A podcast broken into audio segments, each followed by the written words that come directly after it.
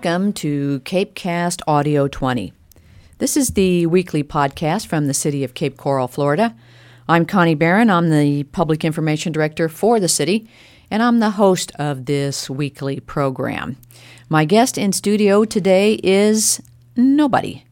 It is going to just be me today, and this is going to be one of those rare times where it's just a monologue and me discussing a topic of interest and of importance. And what I want to talk about today is the City of Cape Coral's watering ordinance and the dual water system. We just had City Council approve an ordinance on Monday, and it was just an update to the watering ordinance. The watering schedule that we have been following for the past three or four years was finally codified and placed into record. But the watering ordinance that was passed by council on Monday also had another clause in there, and it was for emergencies. It does give the city manager the ability to declare a, an emergency, whether it's a water shortage or some other concern with the uh, with the city's dual water system. And if the city manager does declare a watering emergency, we would move to one day a week watering. So the current schedule, which allows our residents to water two days a week year round, would then be reduced to just one day a week. The reason that we would move to an emergency situation would be under extreme drought conditions. And guess what? We have some extreme drought conditions here in Cape Coral. This year, the situation is such that our dry season is rivaling the 2007 dry season, which was one of the uh, more extreme droughts that we've had down here in southwest Florida. Now, let's talk about the dual water system because the dual water system, when we heard some of the comments from the citizens who came to the council meeting on Monday, it became somewhat clear that uh, not everyone had a complete and thorough understanding of how the city's dual water system operates. To, to kind of understand it, you have to go back about oh, 30 years or so when the city of Cape Coral was taking a look at ways that they could become independent with regard to water supply. The city has um, about 400 miles of canals. Some of those are saltwater canals, and some of those are freshwater canals. In fact, uh, living on a canal and having waterfront property is one of the big selling points for the city of Cape Coral. Well, Back in the 80s, there was some discussion about how the city of Cape Coral, while it was in its development, um, could ensure that it would always have an adequate supply of drinking water as well as uh, water to maintain the lawns and the shrubbery that residents like to plant down here in southwest Florida in this nice subtropical climate. The result was something called the Water Independence for Cape Coral program, and it was approved by the voters way back when. And the Water Independence for Cape Coral became known by the acronym WIC. Now, the WIC program and the WIC plan was to create a system, a two pipe system, where you had water that would, you'd have water delivered to your home for drinking water and for your potable water uses like showers and cooking. And then you would have a second pipe that would deliver water to your home for use as irrigation.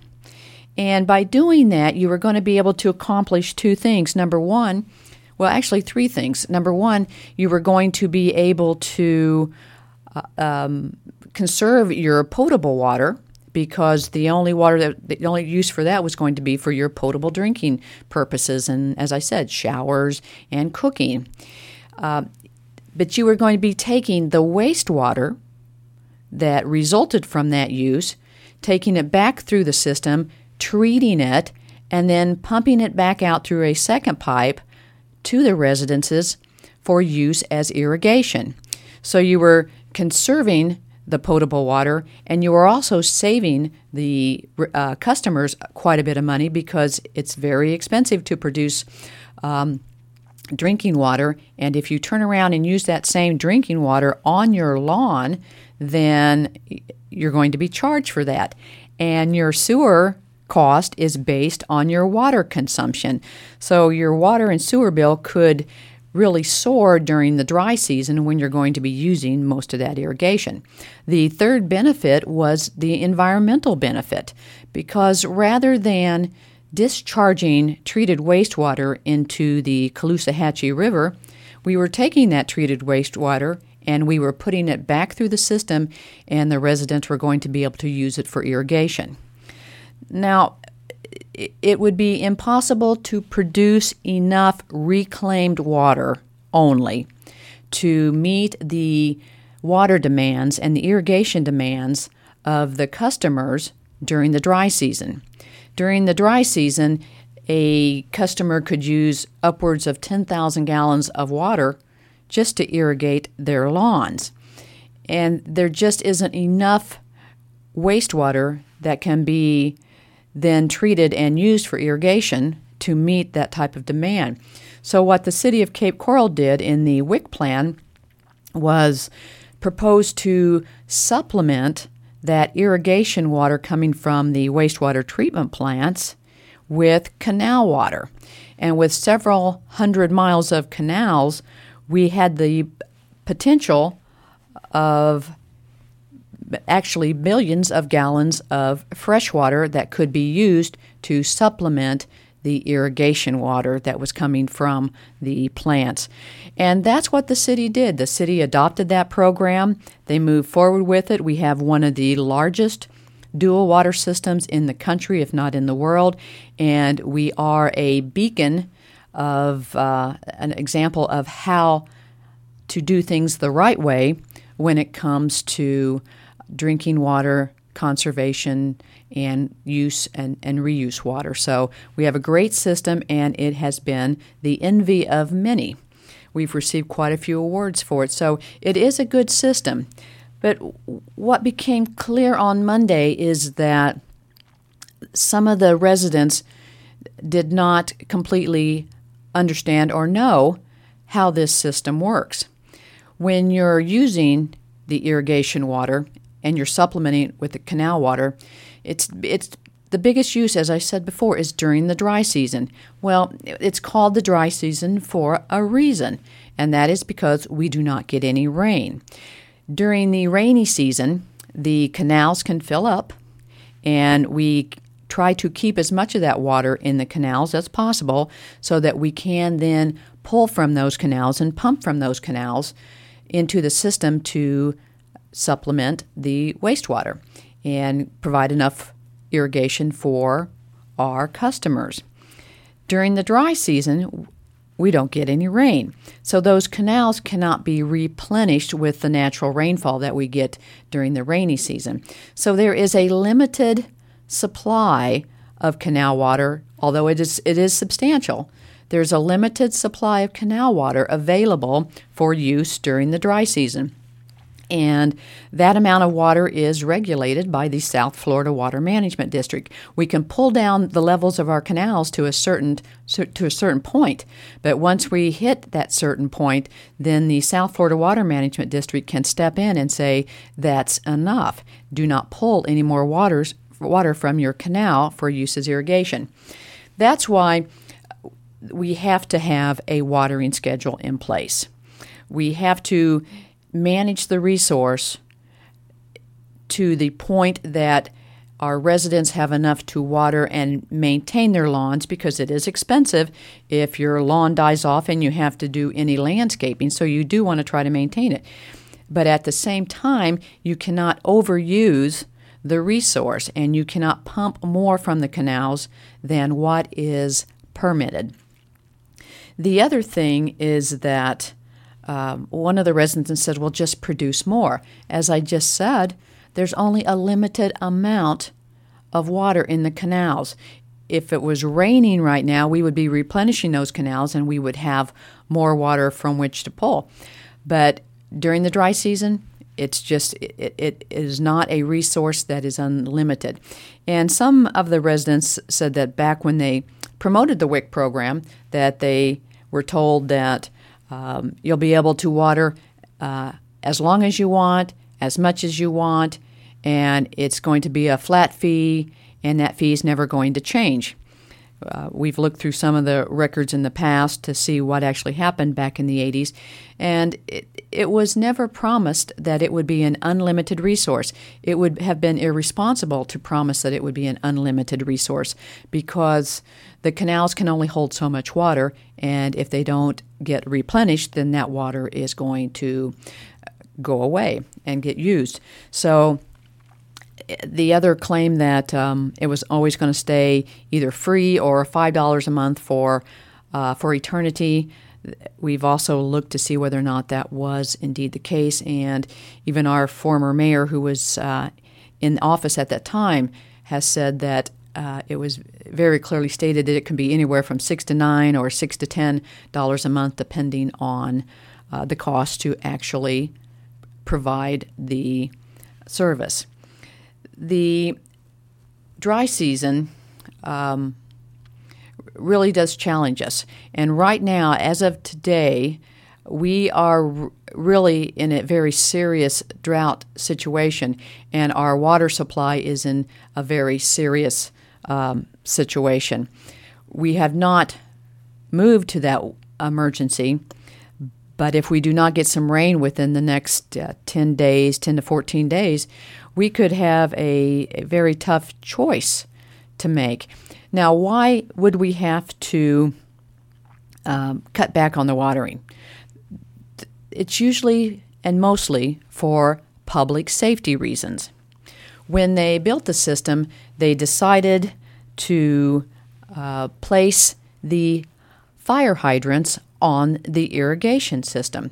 Now, we can look back and, and, and we can debate now the wisdom of, of that decision. I can tell you that we do not do that in our expansion areas now, and the hydrants have been placed on the potable water supply. But the decision was made back then to go ahead and place fire hydrants on the system.